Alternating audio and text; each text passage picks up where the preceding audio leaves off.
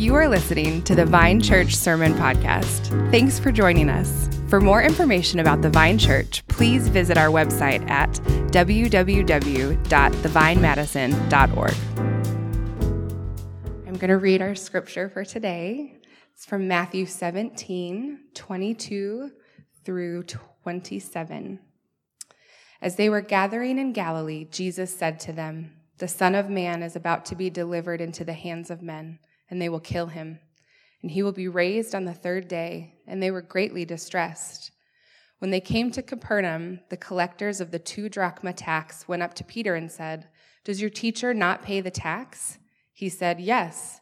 And when he came into the house, Jesus spoke to, spoke to him first, saying, What do you think, Simon? From whom do kings of the earth take toll or tax? From their sons or from others? And when he said, From others, Jesus said to him, then the sons are free?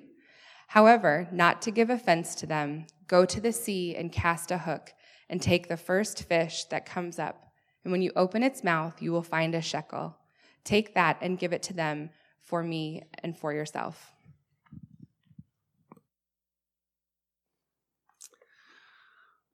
Well, good morning and welcome to the Vine Church gathered technologically and with a few of us here this morning. Thanks to all our volunteers that do such a great job to keep us moving. And uh, we're really, really thankful for you. And we're thankful for you here engaging live with us uh, on YouTube. Before we dive into our text, I want to draw your attention to something that's really exciting. Um, in the past, we have had uh, for many years an intensive discipleship program called Porterbrook. And uh, Porterbrook, as we have thought about it, um, doesn't really exist anymore in terms of that name and long story there. But we are going to be launching a very similar discipleship training program that we're going to call Thrive. And it's going to function almost exactly the same way as Porterbrook used to function, similar curriculum and all that.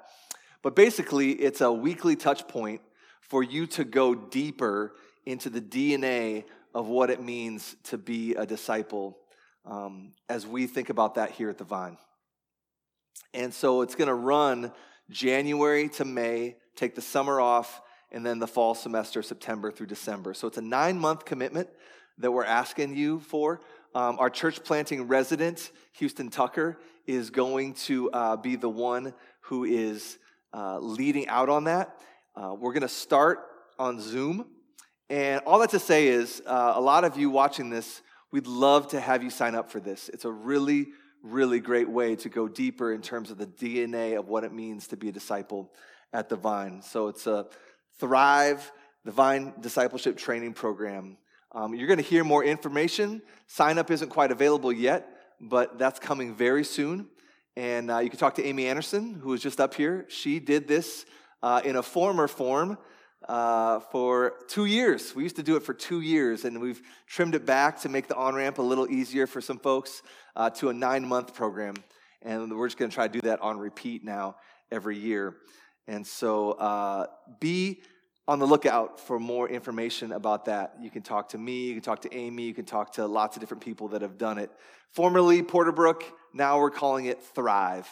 And so be on the lookout for that. All right, if you have a Bible, Matthew 17, uh, and we're going to actually start in verse 24, though we're going to go backwards a little bit in our sermon for today. So, a lot of people would say that we live in um, what people would call an outrage culture. An outrage culture. Like, like we hear oftentimes people not hesitating whatsoever in expressing their feelings, their feelings of anger or outrage about something. It happens all the time. And social media in our day has given a platform for that to be disseminated worldwide through the internet it gives a platform for us to air our grievances, right? As I was thinking about that this week, I was reminded of the episode of Seinfeld, where they come up with a different holiday than Christmas, and they call it Festivus. And the tagline is Festivus for the rest of us. And they have these different, um, there are some people here that are familiar. I don't know, I'm, I'm older, you know. When we, when we were first married, Seinfeld was syndicated, and we would, before we had kids, and we'd sit and eat dinner at, at you know, whatever, six every night on the couch and watch Seinfeld. But I always remember Festivus, Festivus for the rest of us. And part of the tradition that they came up with for Festivus was they would have feats of strength. This is weird, right? If you haven't seen it, it's you have to go on YouTube and check it out. Just type in Festivus, uh, Festivus for the rest of us, and they would have the airing of the grievances. So you had a grievance with someone during Festivus. This was the time you air it out, you deal with it, right? Well, Festivus, I mean, I'm sorry, like, uh, it seems like in our culture, especially with social media and the internet, it's like Festivus all year round. It's the constant airing of the grievances. I'm like, my grievances need a platform. Here it is. Everyone needs to know what I'm upset about. Let me tell you about it. And the point is this so many of us are easily offended. We got grievances that need to get aired out. And those are quick to the surface and we're ready to express them. We can take offense so easily. Uh, and I know that's true of me too. I think it shows, for me at least, I think it shows insecurity on my part in my adoption as a son of the Most High. And in our text for today, there is a potential offense at stake. It's potential for people to take offense. And we're going to learn today that there's a time to give offense and there's a time to hold back. And Jesus has something to teach disciples then and disciples now about this. So let's take a look at verse 24, chapter 17 of the book of Matthew. When they came, so this is Jesus and his disciples, when they came to Capernaum, the collectors of the two drachma tax went up to Peter and said, does your teacher not pay the tax? So, again, world of the Bible, very different than, the, than our world here in Madison. So, we have to understand some historical background, some historical context for this to come alive. It's very important as we read our Bibles to try to understand the world of the Bible. So, this is not a civil tax that they're talking about here. Does your teacher not pay the tax? So, don't think like we pay our taxes property taxes, sales tax, you know, uh, income tax. That's a civil tax. That's to the state, city, you know, government authorities. This is the temple tax. So this is a religious tax. And it was required of all Jewish people living in that area at that time. Okay? So this is a religious tax. The best analogy I could come up with, even though it doesn't exist, it'd be like this today. It'd be like if all the Christians in Madison went to one church and there was one big church building where we all participated. And as a result, we would all have to chip in to support the expenses of that building and the expenses of what it took to upkeep and, and the staff and the utilities and all of that. That's what this was like. All Jewish people were expected to pay a tax to support the temple. The temple, for them, was the center of their worship. Okay?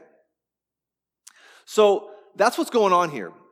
And we don't know why these, these, tax, these Jewish tax collectors for the temple approached Peter and said, Hey, what's up with Jesus? Like, does he or does he not pay the tax? Maybe they were just suspicious because Jesus was making waves and, and, and, turning some traditional things on its head as they were concerned. We don't know why this conversation took place. But they pull him aside and they say, So, does Jesus, does your teacher, does your leader, the one you're following, does he pay the temple tax? And Peter just simply says, Yeah, yeah, he does. And that's where it ends. Like nothing too dramatic here, right? Well, Peter was probably ready to ask Jesus about this, right? But we're going to see that Jesus beats him to the punch. All right, look at verse 25. So that first scene is over, probably on the street, Peter talking to tax collectors. Now we move into a house. And when he came, verse 25, and when he came into the house where Jesus was, maybe where the disciples were gathered in Capernaum, Jesus spoke to him first. Interesting. Maybe this is a, a miracle or Jesus' omniscience in some sense, where, where he knew that this happened. We don't know, but for whatever reason, Jesus knew this happened, and he goes and he talks to Peter first about it. Jesus spoke to him first, saying, What do you think, Simon? From whom do the kings of the earth take toll or tax? From their sons or from others? Verse 26 And when he said, From others, Jesus said to him, Then the sons are free. So, what's Jesus getting at here? Jesus has two big points to teach disciples then and disciples now. It'd be stated in different words like this if, if the landowner, the landowner is your father, you don't pay to live on that land, right? If you are a king in a castle and you have a oversight and authority over a hundred square miles, and that is your kingdom, you tax those who live on your land. You don't tax the prince or the princess that lives in the castle with you, your son and daughter. And that's what Jesus is saying here to Peter. So, what's his point? What's his point? The point is that Peter and all disciples are not some subjects in a cold religious system that requires taxes. No, you're a child of the great king. You live in his house. You're connected to royalty of the universe. Your identity is one of family, not cold citizenship that lacks relationship and is just built on requirements. It's saying, Peter, you're son of the Most High. The Most High that Jewish people think symbolically resides in that location, that temple. So if you're son of the Most High, why are you paying for something like a building? But this is where it goes one step further that we have to put these pieces of the Bible together for this to really land on us, okay? So hang with me here. There's a hidden gem in here that I don't know if Peter saw in the moment, but I'm sure he spent the rest of his life thinking about this. We have to think and understand how Jesus relates to that temple. We have to think about Jesus and how he relates to that temple. That's what Jesus is really getting at here. Okay, so in Jesus' day, what was the temple? In, in the Old Testament, what was the temple? Because that's what this is. This is a temple tax. And Jesus just said to Peter, You don't have to pay it because you're a son of the Most High. What's he getting at? What does this mean? Well, we have to think about what the temple was. The temple was a physical building where people would come to worship and have their sins forgiven. So, one huge example of this would be the Day of Atonement. The great high priest would take a perfect, spotless lamb and kill it as a sacrifice for the people, symbolizing that we all would recognize, if we were Jewish people in that day, that our sin deserves punishment that's severe, death. But God says, and we just trust Him by faith, that He's to receive this perfect, spotless lamb in our place. And that's how we know that if we just do what God tells us to do, if we believe in what God has provided, our sins are forgiven. That's what people did year after year after year in the temple, Day of Atonement, Old Testament. The temple was the focal point for assurance of forgiveness and salvation. You go to the temple to worship, you go to the temple to know that your sins are forgiven. And then Jesus comes along. like we saw a few months ago in verse 6 of chapter 12. And he says this I tell you, something greater than the temple is here. Now, if we understand Old Testament history, if you can put yourself in the shoes of, a, of an ancient Jewish person hearing Jesus say that, in light of what I just told you about the temple, and the cosmic significance it would have for any devoutly religious person in that day, what Jesus says here that you see on the screen should send shockwaves down your spine. Jesus is saying that he is greater than the temple. Like, what does that mean? Well, Matthew arranged his account to give us a slice of what that means. Look back at verse 22.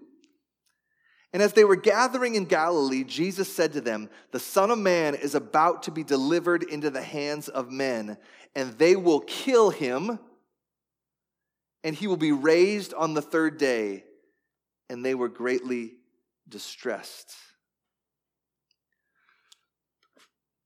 Jesus has told them already why he's to be understood as greater than the temple. Now, the disciples probably couldn't put all these pieces together right then, but we know this is why Jesus, what I just read, his death, his resurrection, this is why Jesus is greater than the temple. This is why Jesus' people don't have to pay the temple tax. Why? Because Jesus is the temple. Jesus is where we go to know that our sins are forgiven. Jesus is the spotless lamb that lays down his life as a substitute for sinners. That, that lamb, year after year in the temple, was simply a foreshadowing of the reality to come. And Jesus is saying that through his death and resurrection, that reality is here. So, temple days, they're over. That's what Jesus is getting at here. The point is, you don't go to a building, you don't go to a place anymore, you go to a person. What did John the Baptist say about Jesus when he saw him? Behold, the Lamb of God who takes away the sin of the world. You take that statement and, and, and, and, embrace it with temple idea and what the Lamb of the lamb would do in that temple, you put that together and you go, wow, Jesus is here. Things are changing. Something really significant is happening right now. So Jesus knows that this temple and this temple tax that everybody had to pay is going to be obsolete in just a very few weeks. That temple ter- curtain torn in two. It's just another symbol of it that we're going to see in a few months here. Jesus is the temple. So, in this sense, Peter and Jesus, they don't have to pay the temple tax. They're free from that. So Peter, you're son of the Most High. You're connected to me. That's all you need. This temple's going to be obsolete. So you don't pay to support something when you are the thing or you're a son or daughter of the thing. Does that make sense? That's what Peter is, is learning here from Jesus. Jesus wants to make sure that Peter gets this point. You are exempt, Peter, and you should know why. You are going to know why at a much deeper level when verse 22 and 23 come alive death, resurrection. You're going to, you probably don't get it now, Peter, but in a few weeks, it's going to start coming together. And you're going to ruminate on that for the rest of your life. But now, so hopefully we all get that. This, this language of temple and, and how Jesus is the new temple, it's all over the Bible. It's really important. But now we're going to turn a sharp corner. Look at what Jesus does. And here's the point just because you're free to do something or not do something doesn't necessarily mean that you should do it or that you shouldn't do it. Like our love and our witness might lead us to do otherwise. Look at what he says, though, in verse 27. It's like he gives him a theology lesson, and now the freedom that that brings has implications that we need to be wise about. Look at verse 27.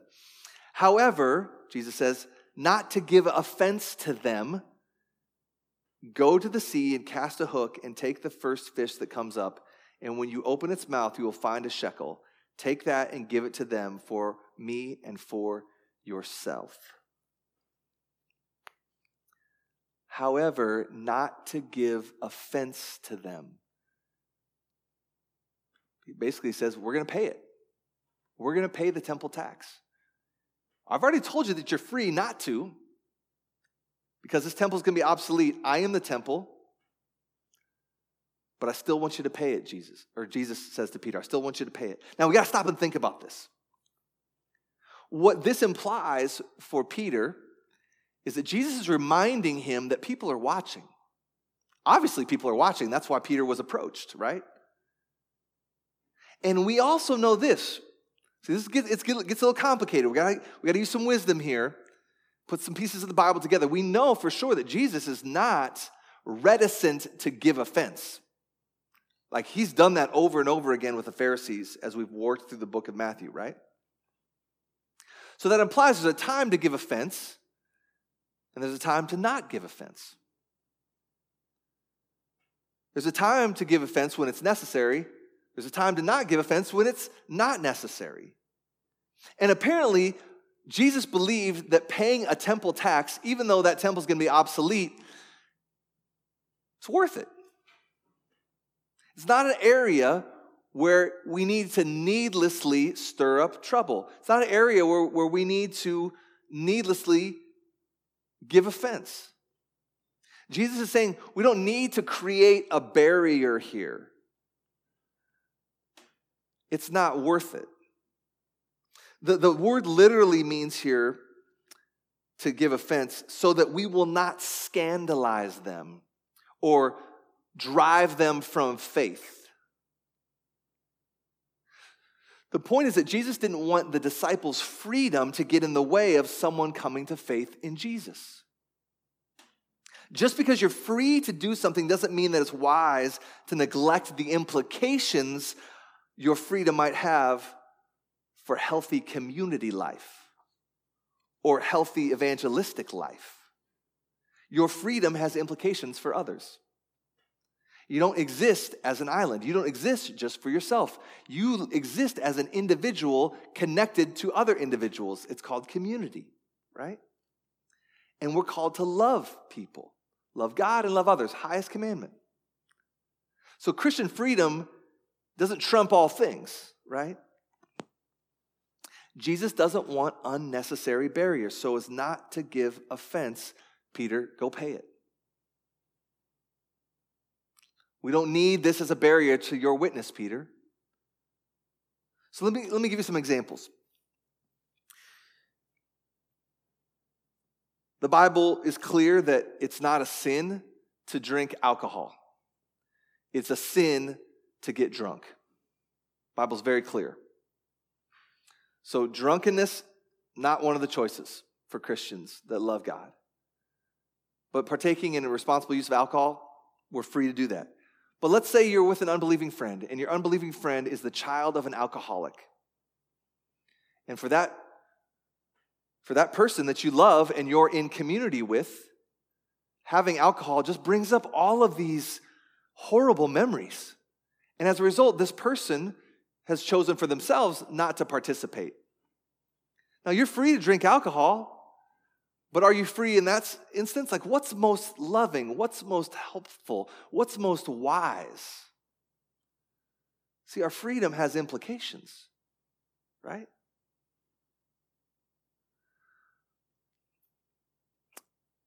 We're just finished with a crazy election season, right? And all of us have certain, most of us probably, have certain political convictions. Am I free to have those convictions? Absolutely. But when it comes to my witness, if those convictions and the nuances of my convictions are going to get in the way of my witness to Jesus and who he is and what he's done, is it worth it? Maybe. Maybe not. But at least, I think from this text, it would be wise to think maybe I should just at least ask the question before I open my mouth. Like, what's most helpful? What's most loving? What's going to give God the most glory and not just satiate my desire to express myself about something that might not be of primary importance?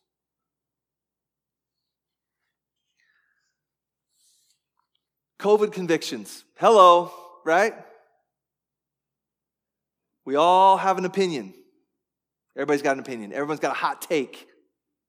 I got a, a, a Christian friend from college who I recently saw write something very um, opinionated on social media.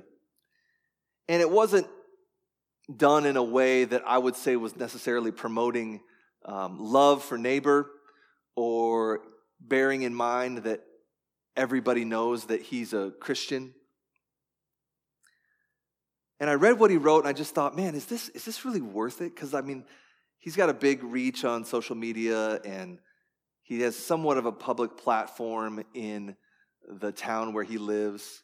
Everybody knows he's a Christian. They associate him with Jesus. And, and to me, it just felt like he came off as lacking in awareness of that fact. And I just walked away going like, and is this worth it? Is this the issue we want to divide over? Do we want to risk Jesus' reputation by how we are representing him right now? We're certainly free to have convictions about COVID, election, alcohol, what, whatever. But what's the wise, loving, helpful, winsome way to bring all this up? Are we unnecessarily giving offense? Are we unnecessarily creating barriers? I don't know all the ins and outs of every detailed situation that we could find ourselves in, but at least let's ask the question. That seems like what Jesus is getting at here. You're free, but don't use your freedom to get in the way of people coming to Jesus if you don't have to. Jesus seems to think that there are times when we need to consider what unbelievers think. And there's a time not to, right? So we let's let's talk about the other angle. So there are times when Christians will give offense. And the number one way is when we share the gospel. The gospel says that we are all sinners in need of salvation. We fall short of the glory of God. And apart from Jesus as the perfect substitute, the spotless Lamb of God, laying down his life to, to bear the punishment that we deserved, apart from faith in that, we bear the wrath of God on our own and will be separated from him forever. That is offensive news. And we don't pull back on that.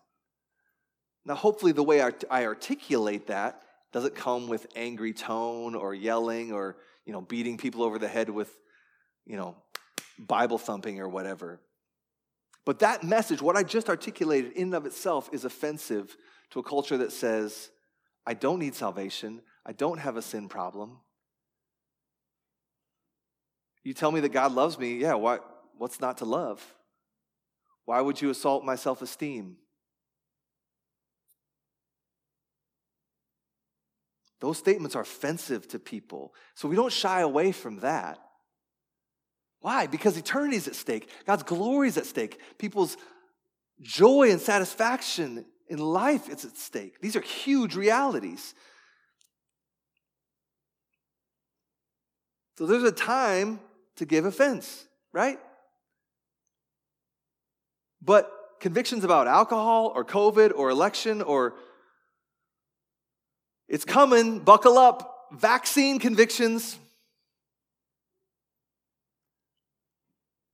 Like, is, is that what we want to divide over? We learn in this text paying the temple tax is not on the same level as Jesus telling the Pharisees the truth and offending them deeply. Those are different, those things are worlds apart. So we have to think critically about this. We have to think about this with nuance. My convictions about alcohol, or my convictions about vaccines, or my convictions about COVID or whatever might not be on the same level as me sharing the gospel with someone and being willing to offend in that way.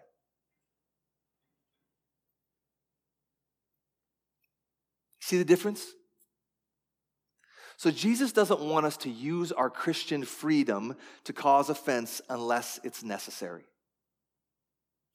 There are times when it's necessary, there's times when it's not. If the gospel's at stake, offend away. Okay, let me give you another classic example of this that's just straight from the Bible. The book of Galatians is all about this. It's a prime example of when we will not hesitate to offend. And Paul gets up in Peter's face and offends him. I'll let you go home and read the book of Galatians to see this play out. But here's the short version the audience of the book of Galatians were believing false teaching. The essence of the gospel was this we believe in Jesus by faith and we follow an Old Testament law equals salvation. And Paul comes in to say, no, no, no, no, no, no. That's heresy. That's a false gospel. It's Jesus plus nothing equals salvation. Faith in Jesus, Jesus alone. What he did for me apart from works. It's not adding your obedience to it, it's all Jesus and what he did. It's his obedience credited to you, not you adding anything to it, right? And Paul just bends over backwards to say, You can't do this. And I'm willing to go down swinging on this one because the gospel's at stake. It'd be like if you said, we can go back to the example of alcohol. If you said, the way to salvation is faith in Jesus plus being a teetotaler equals salvation. If that was something that you were saying, I'm willing to give offense about that. It's like, find me the, the bottle opener the quickest and pour me the best glass of Cabernet, and I'm, I'm down on that baby. Because the gospel's at stake. And what you're, what you're believing is, is, is a lie. You cannot teach that. You cannot believe that. The gospel's at stake. So the, the Galatian people were perverting the gospel, believing a lie it's a time to offend. It's a time to correct, right? It's a time to, be willing to, to have division, right? We will certainly give offense when the gospel is being perverted. But if the gospel's not at stake, like it's just your personal conviction to not drink alcohol, then by all means, I'll refrain out of love. Does that make sense, the difference? The gospel's not at stake meaning you're not trying to impose your personal conviction about alcohol on everyone else and saying, unless you follow this, you can't be saved. That's a false gospel. But if it's just your personal conviction, yeah, my, my, I was raised by an alcoholic, and this is just my personal conviction, and um, it has nothing to do with salvation, then by all means, I'm going to refrain if that's what's most loving as you define it. So if the gospel's not at stake, then maybe we pause, we pray, we seek feedback from others. Maybe we slow down before we use our words in a way that might, or, or our actions that might create a barrier to faith. And that's what Jesus is, is getting at in this text with Peter in terms of paying that temple tax. You're free to not pay it, but you're also free to pay it. You're free, but don't use your freedom to, to create a barrier to faith. So it requires reflection and thoughtful prayer. So let me just sum up and we'll be done. Peter learned that his identity as a son of the Most High King Jesus has implications for his life. He was free to not pay the tax, but on the other hand, His freedom also enabled him to pay the tax for the sake of witness to his neighbor. And we need to reflect on that. Man, if you're secure in who you are, maybe you're free to think really hard about what's worth offending and what isn't worth offending. Because we carry the reputation of Jesus in our words and our deeds, declaration and demonstration. So may the Lord help us. May the Lord help us be wise here and just simply be willing to repent when we fail. Let's pray. Lord, thank you for this text. Thank you for what it represents. Thank you for how it helps us and leads us and guides us. Lord, we ask that you would give us much grace as we work these things out in community. Lord, we pray that we would not be a stumbling block to those that don't know you. We pray that we would not um, just be cavalier or loose with how we use our words. But Lord, give us thoughtful wisdom that's fueled by love of you and love of neighbor. Um, we need this by the, by the power of your Spirit. Help us um, just reject the impulses of selfishness. And may we stir up by the power of your Spirit and your word the impulse towards selflessness because that's who you created us to be. We're made in your image in the image of a generous, selfless God. So, Lord, make us by your Spirit and by your word those people too. And we pray this in Jesus' name. Amen.